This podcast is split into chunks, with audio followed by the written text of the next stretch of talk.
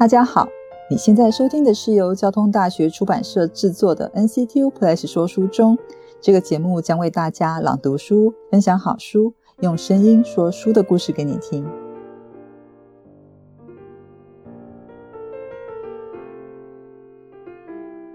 大家好，我是 Apple 编，今天要为大家朗读的是《农民工与新工人：当代中国阶级问题研究》的这一本书。那这一本书呢，是由两位学者来担任编辑，分别是潘毅潘老师，潘老师是人类学博士，现在是香港大学社会学系的教授；而另一位是复旦大学的特聘教授孟杰老师。在这本书里面呢，我们谈论到的是新工人阶级，而新工人阶级是中国社会生产关系和制度变革的产物和主角。它就像一个缩影一样，提示了三十年改革所造成的全部社会冲突和矛盾。那在今天的朗读内容里，我要选的是在这本书里面有一篇叫做《阶级的形成》里面的一个段落。那这一篇主要谈的是建筑工地上的劳动控制与建筑工人的集体抗争。接下来就让我们进入书的内容。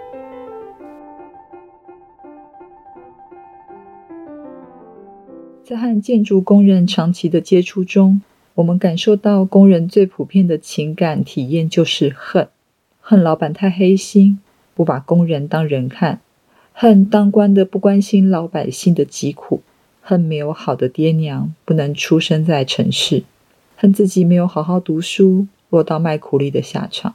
这种强烈的恨的情感，和汤普森所说阶级觉悟和阶级意识自然还有一段距离。但可以很明白无误地将它视作一种准阶级情感。在艾拉凯兹尼尔森看来，阶级情感是阶级非常重要的组成部分。他将阶级概念分成四个维度：阶级结构、阶级认同、阶级性情和集体行动。其中，阶级性情或者说阶级感情，对阶级意识和阶级行动的产生发挥着巨大的催化作用。恨。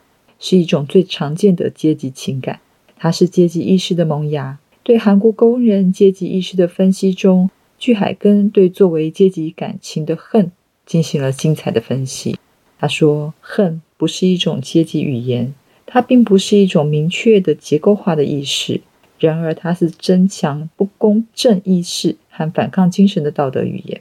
恨是一种精神反抗语言，因为如果一个人接受了某种特定的局面，把它当作是自然的或道德上可以接受的，那么恨就不可能发生。这种恨是阶级意识的萌芽。在建筑工地上，工人和老板之间、工人和工人之间、工人和管理者之间，普遍存在着老乡和朋友的关系。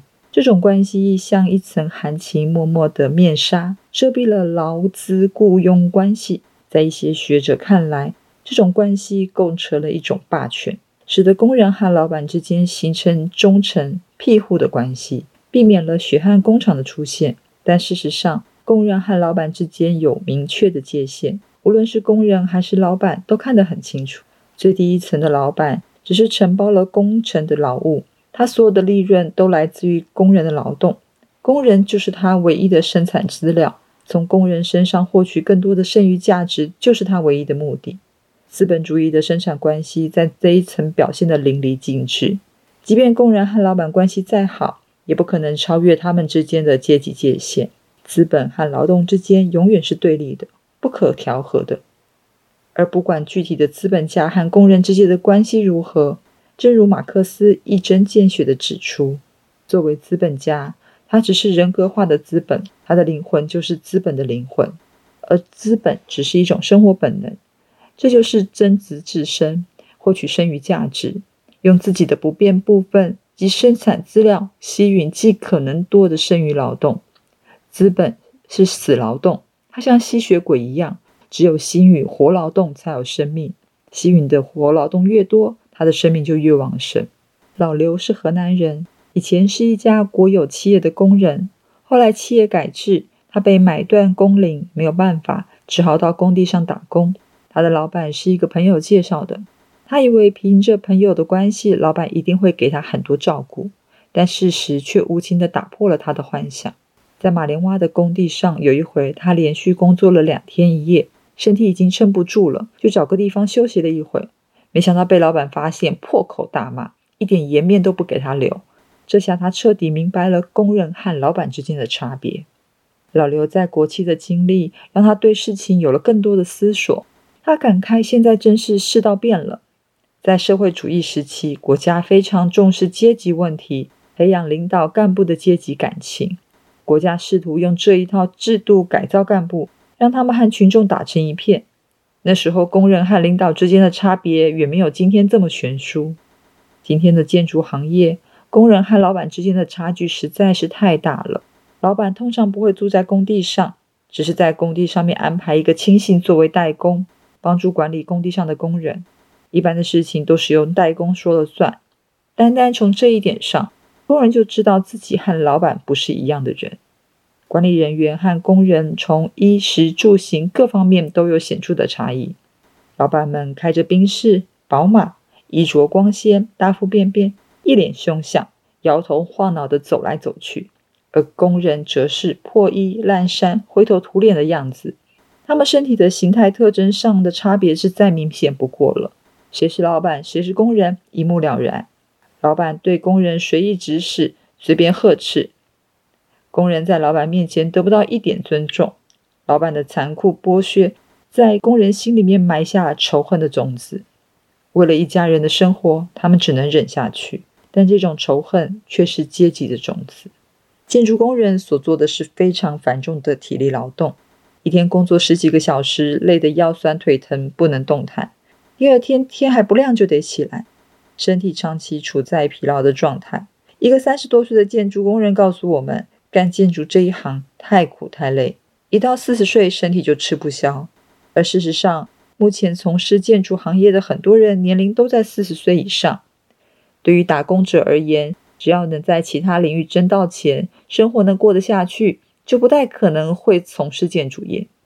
年轻人家庭负担小一些，选择其他工作的机会也多一些。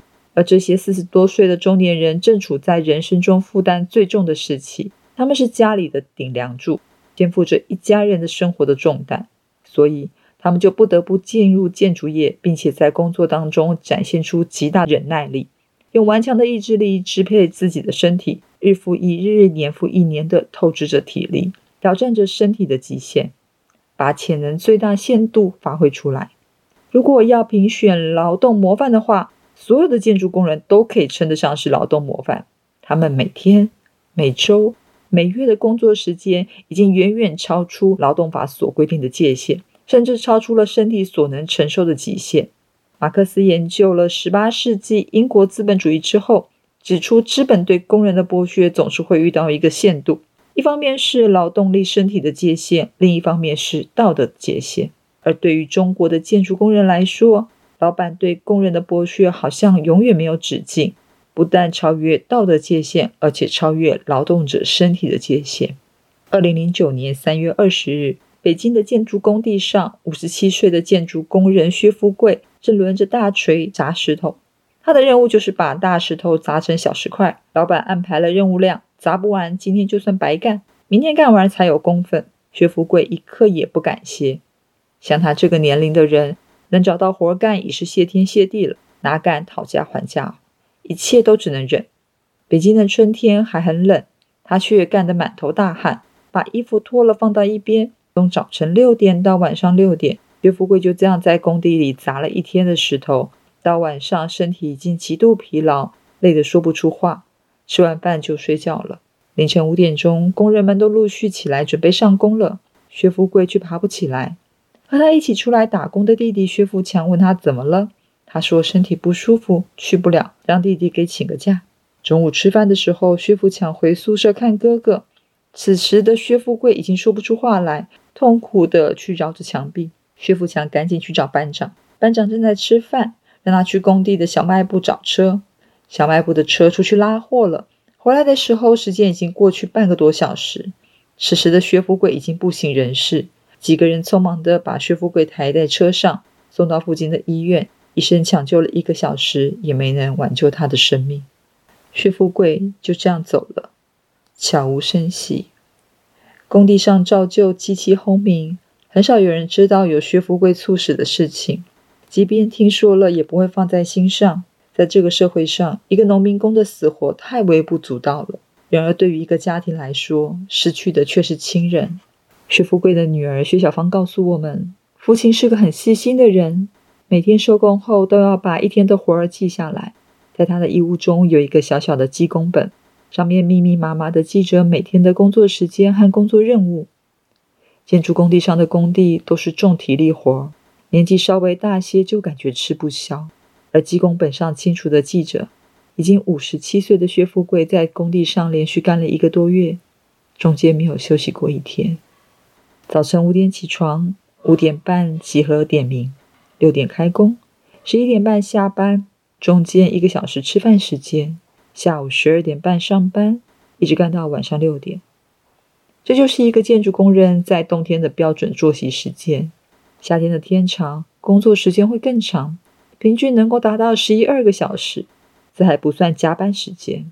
没有星期天，没有节假日，薛富贵就这么日复一日坚持了三十多天。可想而知，他的体力早已经严重透支，他的意志在强迫着他的身体。每一次上工地都是对生命极限的挑战。最后，他终于倒下，没能爬起来。或许，死亡对他个人来说是最大的解脱。在《资本论》中，马克思有这样一段描写，用在建筑工人身上再合适不过。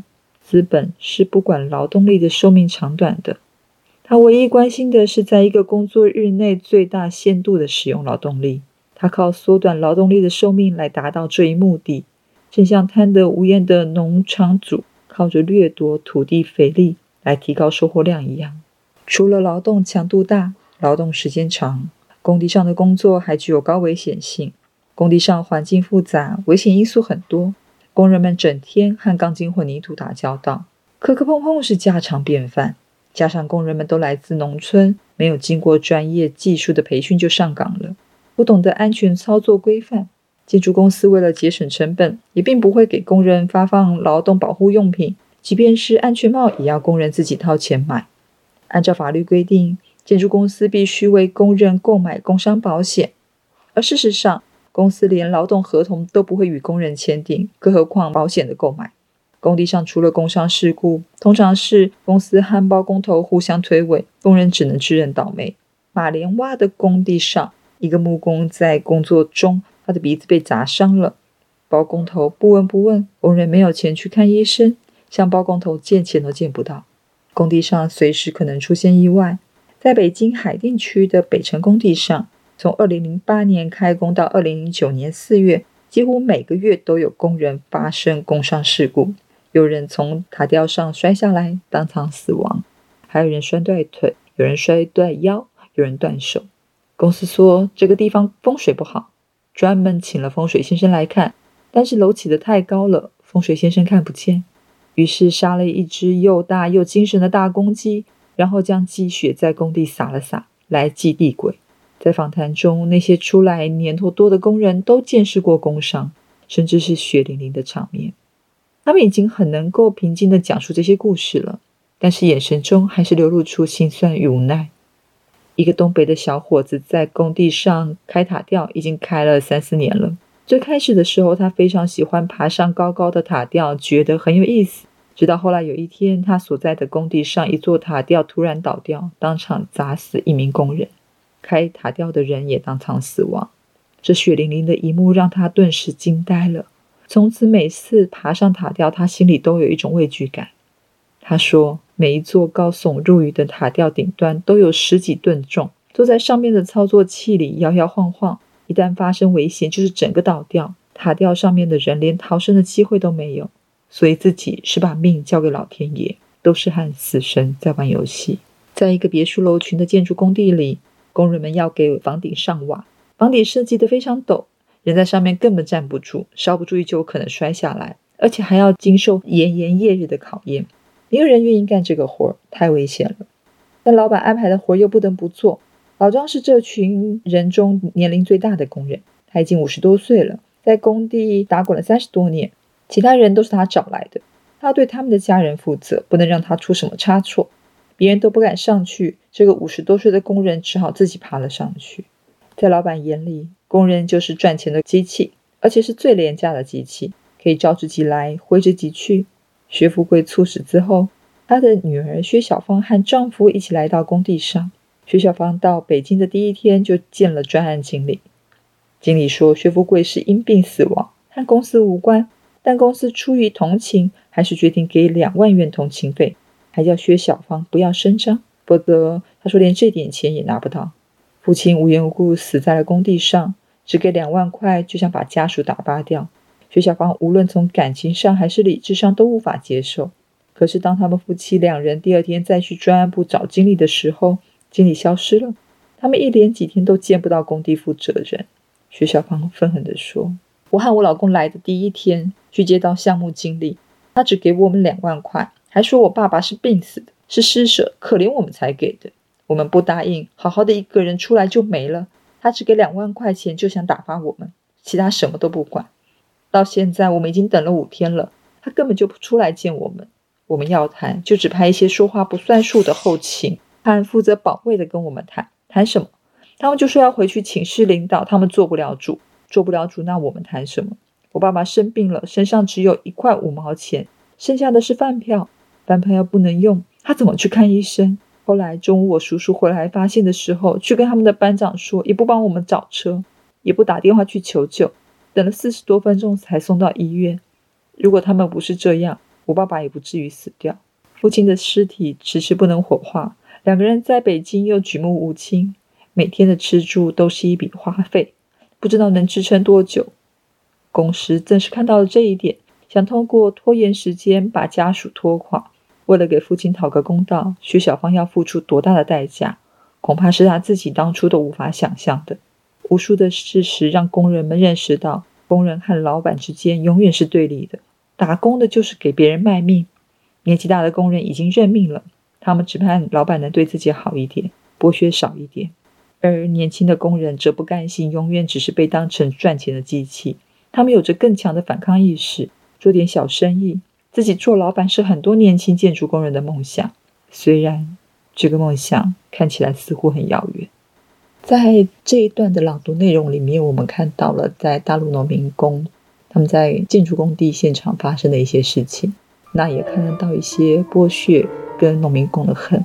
这些事情或许离台湾很遥远，但也或许很近。